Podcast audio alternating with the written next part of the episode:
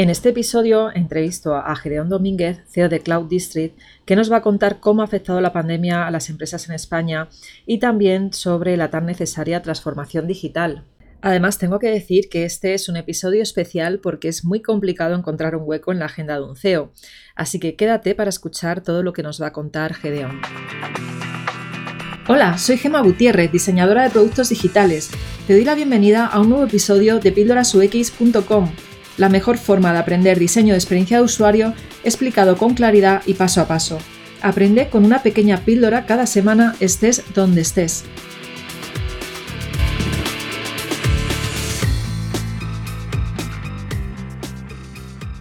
Hola Gedeón, ¿qué tal estás? ¿Qué tal Gemma? ¿Cómo estás? Muchas gracias por, invitarme y bueno, saludos a, toda la audiencia. Muchas gracias. Me gustaría que nos contaras primero, eh, esta es una pregunta que siempre empiezo haciendo a todas las personas invitadas al podcast, y es que cuentes a la audiencia cómo llegaste a ser CEO. A ver, eh, CEO de, Cloud District, eh, te diría que, casi eso fue muy sencillo, ¿no? Como, digamos, como fundador de, de la compañía junto con con Jaime Serrano, que fuimos los dos eh, socios fundadores de, Cloud District hace pues exactamente 10 años, porque en estas fechas estábamos ya perpetrando o pergeñando un poco todo lo que, lo que iba a ser la compañía, pues yo, digamos, adquirí el, papel de, ser, de CEO eh, desde el principio y, desde entonces lo he tenido, ¿no? Eh, un poco la historia que me lleva hasta Cloud, pues arranca casi 20, bueno, casi no, 15, 20 años antes, eh, porque desde muy pequeñito eh, em, eh, empecé a aprender a programar con 11, 12, 13 años por ahí, que, bueno, que por aquella época era algo mucho más complicado de lo que soy, porque todo eran libros y, pequeños folletos que comprabas en los, en los kioscos y, demás, ¿no? ¿no? había todo este internet que tenemos hoy para acceder a toda esa enorme información. Y la verdad es que desde el primer día que puse un, un dedo en una tecla tuve muy claro que, este iba a ser mi, camino, ¿no? Y, bueno, desde entonces, pues eh, siguiendo un poco la línea casi natural y que probablemente muchos otros eh, directivos CEOs de, este sector hayan seguido, ¿no? Pues yo fui profesor de matemáticas, profesor de informática toda la época del colegio, de todos mis amigos, mm, padres, familiares, mm, gente del barrio, arreglado ordenadores, hecho páginas web y, ya cuando llegué a la, carrera, que estudié ingeniería informática en, la Politécnica en Madrid, pues nada, muy, digamos, enseguida empecé con proyectos empresariales, con, montando spin-offs eh, empresariales en colaboración con la universidad y al final eso, bueno, alargó mi carrera unos cuantos añitos, tardé casi 12 años en entregar el, el proyecto, pero bueno, para cuando lo entregué, pues había montado ya tres compañías un poco dentro de este sector y, tenía en marcha mi último proyecto y el definitivo que es eh, Cloud District, del que, bueno, pues como te decía, desde el momento cero, pues empecé como, como CEO. Muy, muy interesante, GD. Eh, otra de las cosas que, quizás se puede estar preguntando la audiencia, ¿no? Es eh, si podrías hacer un resumen eh, o contar brevemente cuáles son las responsabilidades principales que tienes como CEO. Bueno, eh, yo creo que, no hay dos compañías iguales y, no hay dos CEOs iguales, ¿no? Y a nivel de, responsabilidades, pues poco tiene que ver mis responsabilidades en Cloud District hoy, en 2020, con las que tenía en, 2010. Eh, cuando arrancamos, pues éramos dos, al poco tiempo, pues 3, 4, 5 y por entonces eh, eh, bromeábamos mucho, ¿no? Porque éramos muy jóvenes, montamos la compañía pues con 26 añitos y, decíamos que yo era el, CEO becario, porque al final, eh, bueno, pues tan pronto estabas fregando el suelo, limpiando las ventanas, haciendo consultoría o, programando, ¿no? Era un, momento muy inicial de lo que era una, pues, una boutique casi de desarrollo de producto digital y, por entonces, bueno, pues mi, mi, labor era solo la génesis de, de, lo que luego ha ido siendo y ha ido evolucionando a medida que la compañía ha crecido. Luego, pues eh, en toda esa primera fase, nosotros arrancamos haciendo muchísimo eh, pues mundo startup y mundo publicidad. Eran un poco los dos sectores que más trabajábamos y en esa primera fase, pues yo como CEO me encargaba un poco de gestionar las, las grandes cuentas que por aquel entonces pues eran, eran menos y, por entonces pues eh, yo llevaba sobre todo lo que era mercado local, desde bastante pronto empezamos a trabajar en, Nueva York también y toda esa parte la llevaba Jaime, mi socio, Y, y bueno, mi responsabilidad es como CEO de cara adentro, eh, construir equipo, construir protocolo, procedimiento junto con Jaime, que es el, siempre ha estado muy orientado a la parte de, procedimiento y personal, y de cara afuera, pues eh, sobre todo una labor muy de, acompañamiento consultiva con, las grandes cuentas. Lógicamente también eh, pues cara pública de, la compañía, pero, pero vamos, fundamentalmente una labor de, de consultiva, muy consultiva, desde los primeros grandes clientes eh, de gran perspectiva, como pudo ser pues, clientes que fueron marcando un poco los grandes hitos de la compañía, eh, República Móvil, por ejemplo, que fue eh, pues una startup entonces, una telco que, que, nacía de cero y, bueno, que hoy tiene un porrón de, clientes y se ha vendido hace ya un, añito y medio, dos a, Orange y que llevamos recorriendo todo el camino con ellos. ¿no? Yo siempre he sido como el consultor líder de, esa cuenta y de otras eh, grandes y similares que hemos ido ganando durante, durante todo este recorrido. Es verdad que en, en 2015 la compañía, digamos, que cambia un poco filosóficamente, eh, hace un giro como de 30 a 45 grados y salimos del concepto de boutique de desarrollo para irnos ya al mundo consultora de, de producto digital, empresa de producto digital. Eh, y, empezamos a ampliar mucho el, tamaño de las cuentas, el tamaño de los proyectos y un poco el, dejamos de mirar solo al, área de desarrollo y empezamos a pensar en, marketing, producto, iteración y, la visión de la compañía cambia mucho. ¿no? Entonces ahí eh, empezamos ya un recorrido largo de ir incorporando perfiles eh, ya senior, que de hecho, bueno, creo conociste a Carlos, ¿verdad? Que, que ya pasó por por aquí, que abrimos en esa época el departamento de consultoría que mezclaba pues negocio y producto digital. Eh, un par de años después metimos ya toda la parte de, marketing digital y, fuimos ampliando. Luego entró pues, Carmen Moronat, nuestra directora de marketing, sección financiera, un poco y fuimos, digamos, montando todo el árbol de, gestión de la compañía. Y hoy realmente la compañía no está dirigida por, por el CEO. Eh, yo soy uno más del, del, comité de dirección en el que estamos pues todos los perfiles senior de, de, la compañía. Y mi labor pues hoy es, sigue siendo y siempre será acompañar a las grandes cuentas en sus procesos de desarrollo de producto y transformación.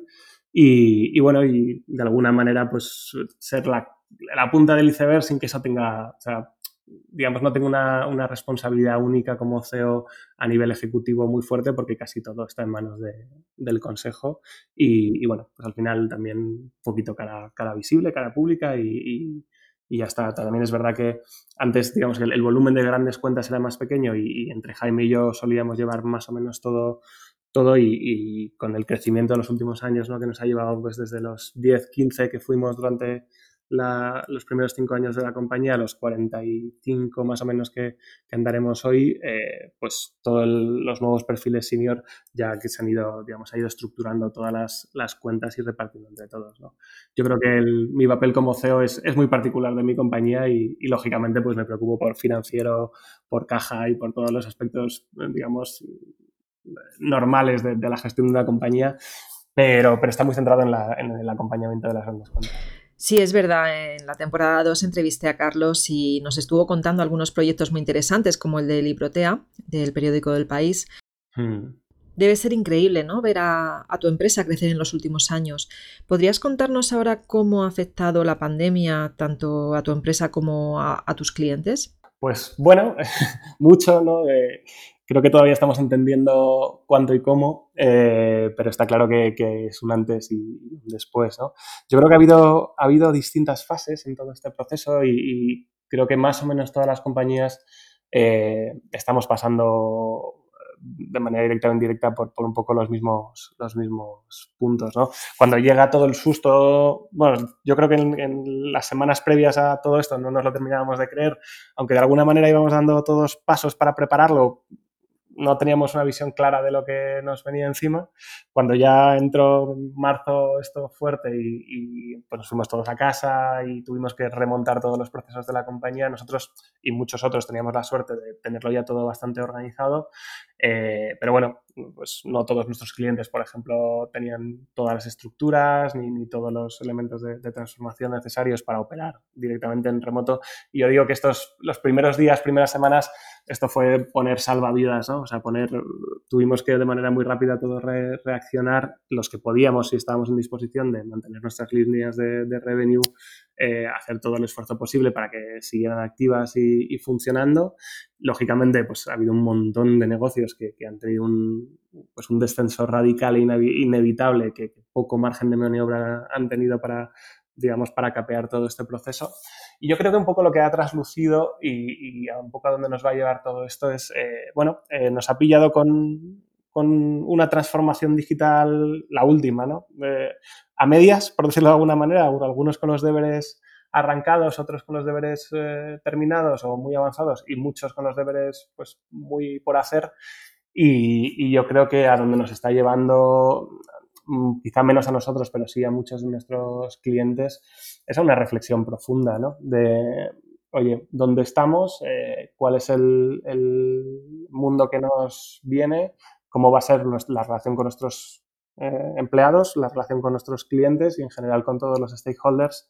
Y, yo creo que era después de esa fase inicial de, saltar del barco y poner mm, todos los eh, botes salvavidas posibles, la pregunta que empieza ya a surgir es, oye, eh, vale, ya hemos salvado este momento, nos habrá dejado en la posición que nos haya dejado y desde aquí tenemos que construir, ¿no? Y, tenemos que empezar a plantearnos qué nueva transformación o qué cambios eh, a nivel organizativo, de relación con cliente o de modelo de negocio tenemos que, que, plantear. ¿no? Y si bien los primeros proyectos que surgieron de manera acelerada las primeras semanas de todo esto, todos tenían que ver con activar eh, procesos de transformación que estaban dormidos, pues oye, el que no tenía una buena herramienta de gestión de conferencias, el que no tenía una buena herramienta de, de, compartición del conocimiento, de gestión del know-how, de gestión documental, bueno, pues de manera acelerada todos estuvimos eh, ayudando y construyendo todas estas soluciones eh, muy operacionales para seguir funcionando. Y yo creo que la pregunta ahora es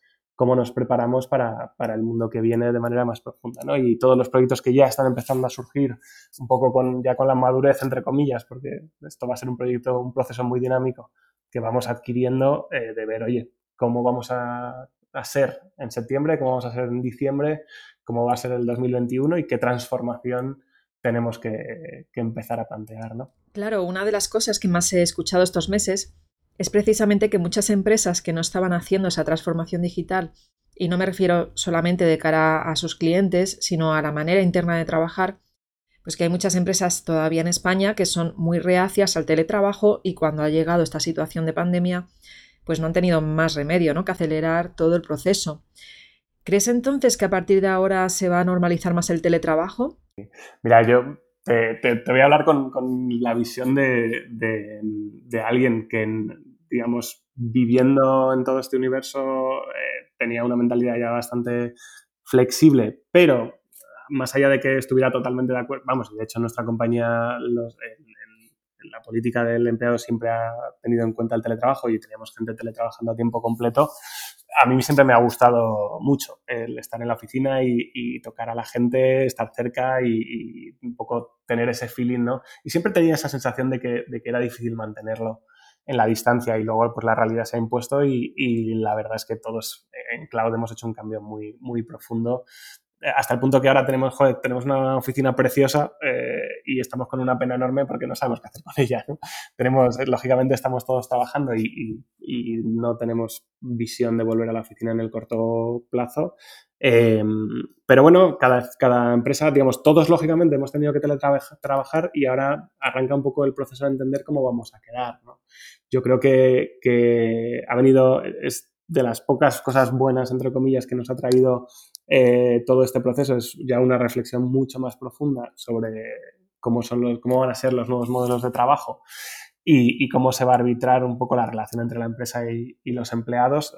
Es verdad que nos hemos dado cuenta muchos o estamos viendo un proceso en el que entendemos que los beneficios de teletrabajar de una manera flexible son, son muchos a nivel personal, pero también conlleva muchos riesgos, ¿no? Y lo estamos leyendo muchísimo estos días y todos tenemos conocidos, amigos, familiares que el texto del teletrabajo está siendo muy complicado, ¿no? Pero ya, y no hablo solo de, lógicamente, los, las complejidades derivadas de, la situación familiar, los niños, un montón de cosas que hay que meter en, de repente en la coctelera y, hacer cuadrar, sino también porque, bueno, quizás las, eh, muchas empresas tampoco entienden muy bien cómo tienen que relacionarse con el empleado y el resultado final está siendo de muchísimas horas de trabajo y muchísima y, muy mala gestión de la desconexión, ¿no? que también es un tema muy, muy peligroso. Eh, pero bueno, eh, ya te digo que yo creo que, tenemos que tener una visión muy clara de largo plazo, pero entender que todo que el corto y el, y el medio va a ser tremendamente dinámico, ¿no? Y yo creo que es muy importante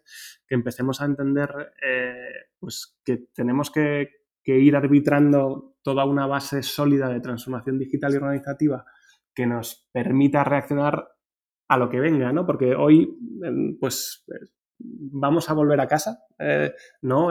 ¿Qué va a pasar en octubre, en noviembre, cuando empiece el frío? Eh, ¿Cómo vamos a convivir con el COVID y otras enfermedades? ¿no?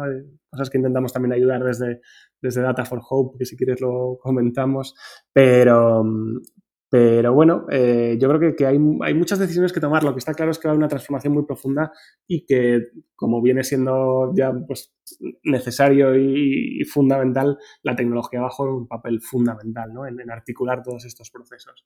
Y yo creo que lo, que lo que ya no queda hoy es nadie que no esté pensando eh, cómo, digamos, cómo va a digitalizar ciertas cosas, ciertos modelos de negocio, eh, la relación con sus clientes, con sus empleados, sus, mm, labores de CRM, en fin, estamos ahora mismo con muchísima, eh, bueno, es una mezcla de, expectación y miedo de, cómo plantear todo lo que viene intentando ayudar a nuestros clientes a, pues a darle un poquito de visibilidad al proceso y, bueno, y, a intentar ayudarles en, en, todo este mogollón, por, por, usar la palabra técnica que tenemos encima y que, bueno, que poquito a poco se puede ir desenmarañando y, y sobre todo estableciendo unas bases sólidas que venga lo que venga nos permita ser ágiles y, reaccionar. ¿Podrías hablar sobre las iniciativas que habéis lanzado durante esta pandemia? Sí, es em, Data for Hope nace de, bueno, de una colaboración. Em, eh, está liderado por, bueno, por Carmen Boronat, que es eh, nuestra directora de, marketing, y, nace de, pues, de una llamada un, viernes, ¿no? Como son estas cosas. Em, y pues estaba colaborando eh, un grupo de, empresas y entre los que estaba Agencia F, Radio Televisión Española, eh, Narrativa, eh, que es una startup eh, del mundo de la inteligencia artificial y la redacción de contenidos, que había, pues, se estaba construyendo una, primera base de, datos importante y relevante que querían ver cómo, cómo se podía utilizar para, bueno, para, para generar un bien común ¿no? en, base a eso. Y nos subimos eh, al proyecto y, nos pusimos al frente de, ello y le dimos la forma de, lo que fue el, arranque de Data for Hope, que fue un evento en el que juntamos a más de 120 profesionales del mundo de, pues, de los datos, eh, analistas de datos, ingenieros, eh, pero también expertos, virólogos, inmunólogos, gente del entorno médico y luego un montón de soporte eh, que fue, se fue sumando en los primeros días, entre los que vamos, contamos desde, desde el gobierno hasta bueno, pues un, montón de, empresas e instituciones que nos apoyaron de mil maneras, desde datos, eh, gente, esfuerzo, comunicación y, fue una pasada. Eh, montamos en cuestión de dos semanas, montamos el evento, eh, digital, 130 personas colaborando en seis retos distintos para ver de qué manera podíamos dar respuesta a ciertas preguntas que en ese momento eran muy relevantes y salieron un montón de posibles proyectos eh, que podían ser muy interesantes. eso, ese primer evento pues, tuvo mucha difusión, mucho, mucho éxito y lo que hicimos a partir de ese momento es empezar a darle forma a Data for Hope como, como un, digamos, un proyecto de largo recorrido. se montaron unos equipos de trabajo que trabajan de manera constante y empezamos a ver los frutos ahora de, los primeros proyectos y, sus resultados. ¿no? Hemos lanzado la semana, entre la semana pasada y esta dos proyectos ya piloto, uno con la Federación de Fútbol, el, con la Real Federación de Fútbol Española, que es eh, lo podéis ver en foodcof.com y, que es un, digamos, una herramienta muy completa de autodiagnóstico y de, triaje de, síntomas. Ha salido también esta semana Data for You. Data for You es una herramienta que pretende ayudar a la gente a poner en contexto el riesgo de los desplazamientos. Una herramienta en la que tú le dices, estoy aquí y quiero ir allá y te da un contexto de riesgo de, ese desplazamiento en base a pues, datos relacionados con las áreas, eh, digamos, médicas, empresariales y demás. Es súper interesante. Y de alguna manera Data for Hope está, digamos, continuándose, o sea, mutando según anda y, eh, digamos, toda la labor eh, social y, de apoyo seguirá y los equipos están súper involucrados. La verdad es que tengo tanta gente a la que dar las gracias que, que no, ni voy a empezar eh, os recomiendo, eso sí, que, os paséis por la web de Data for Hope para echarle un, vistazo. Y lo que, a lo que está virando de alguna manera es que se han montado unos grupos tan multidisciplinares en los que tenemos mm, pues eso, médicos, virólogos, inmunólogos, gente, analistas de datos. Cloud está poniendo toda la capa pues, de desarrollo y de, gestión de los proyectos que, se están eh, elaborando y, lo que empieza a surgir es que de alguna manera están surgiendo oportunidades consultivas ¿no? y que se empiezan a acercar a nosotros instituciones, empresas que, necesitan entender cómo, digamos, cómo gestionar eh, sus realidades. Lógicamente las empresas de oficina o que tienen unas realidades ya muy concretas tienen más o menos claro el proceso, pero piensa en, en oye, soy un teatro, soy un, soy un campo de fútbol, ¿no? soy un, soy un cualquier cosa, ¿no? Hay, hay, un montón de sectores donde todavía no está nada claro cómo vamos a volver y cuáles son los requisitos y cuáles son los riesgos y, y cómo, cómo prever, prevenir e informar eh, de manera coherente con, con, todo lo que pueda ir pasando y estar preparado para, pues, para una nueva, a lo mejor una nueva ola de, coronavirus o no, o para dejar planteados ya los procedimientos para digamos, el, futuro y ahí la verdad es que empezamos a colaborar con, con, pues con, instituciones y, empresas en, montar de alguna manera soluciones de largo plazo para todo este, eh, pues para, para la gestión de todo el proceso, ¿no? La verdad es que creo que son muy necesarias este tipo de iniciativas porque además ahora llega el otoño y hay mucho miedo a volver a estar como en marzo, ¿no? Y, tener un futuro, y realmente tenemos un futuro incierto al menos hasta que llegue la vacuna, ¿no? Sí, así, así lo creemos y la verdad es que ha sido un proyecto precioso, eh, ha sido un esfuerzo personal de todos los involucrados muy, muy grande, muy bonito y, ver los resultados eh, ya tangibles de todo lo que venimos haciendo empieza, es, es muy satisfactorio y joder, estamos súper contentos. Eh, además, como, como se ha sumado todo el que se lo hemos contado, todo el que hemos necesitado que nos dejara, que nos echara una mano con un modelo, con un dato, con, con tal, se ha subido y, ha tenido muchísimo apoyo, mucho más del que esperábamos y, esperamos pues un poco que, que, la máxima un poco de, la iniciativa, que es los datos salvan vidas, eh, se cumpla. ¿no? Un poco los primeros días antes de, lanzar hablábamos entre nosotros y recuerdo que Jaime decía, jo, es que si, si solo me, si me quedo con la sensación de que algo de todo lo que hemos hecho ha hecho ha ayudado a salvar una sola vida, yo, yo me puedo retirar, ¿no? Es eh, al final, joder, echar una mano en, en esto y, sentir que, estamos colaborando para que todo esto tenga un impacto, pues sí puede ser un poquito menor, pues la verdad es que nos, mantiene súper animados y súper concentrados en, en, seguir sacando cosas y, y apoyando. Muchas gracias, Gedeón. Para nuestros oyentes, comentar que la referencia de esta iniciativa y la web de la empresa de Gedeon se encuentran en las referencias de este episodio. Y bueno, pues eh, mil gracias por tu tiempo. Sé que andas muy liado, eh, así que bueno, espero que en el futuro pues podamos volver a hablar y, que sigáis así, ¿no? Que sigáis eh, trabajando también y ayudando en estos momentos de crisis.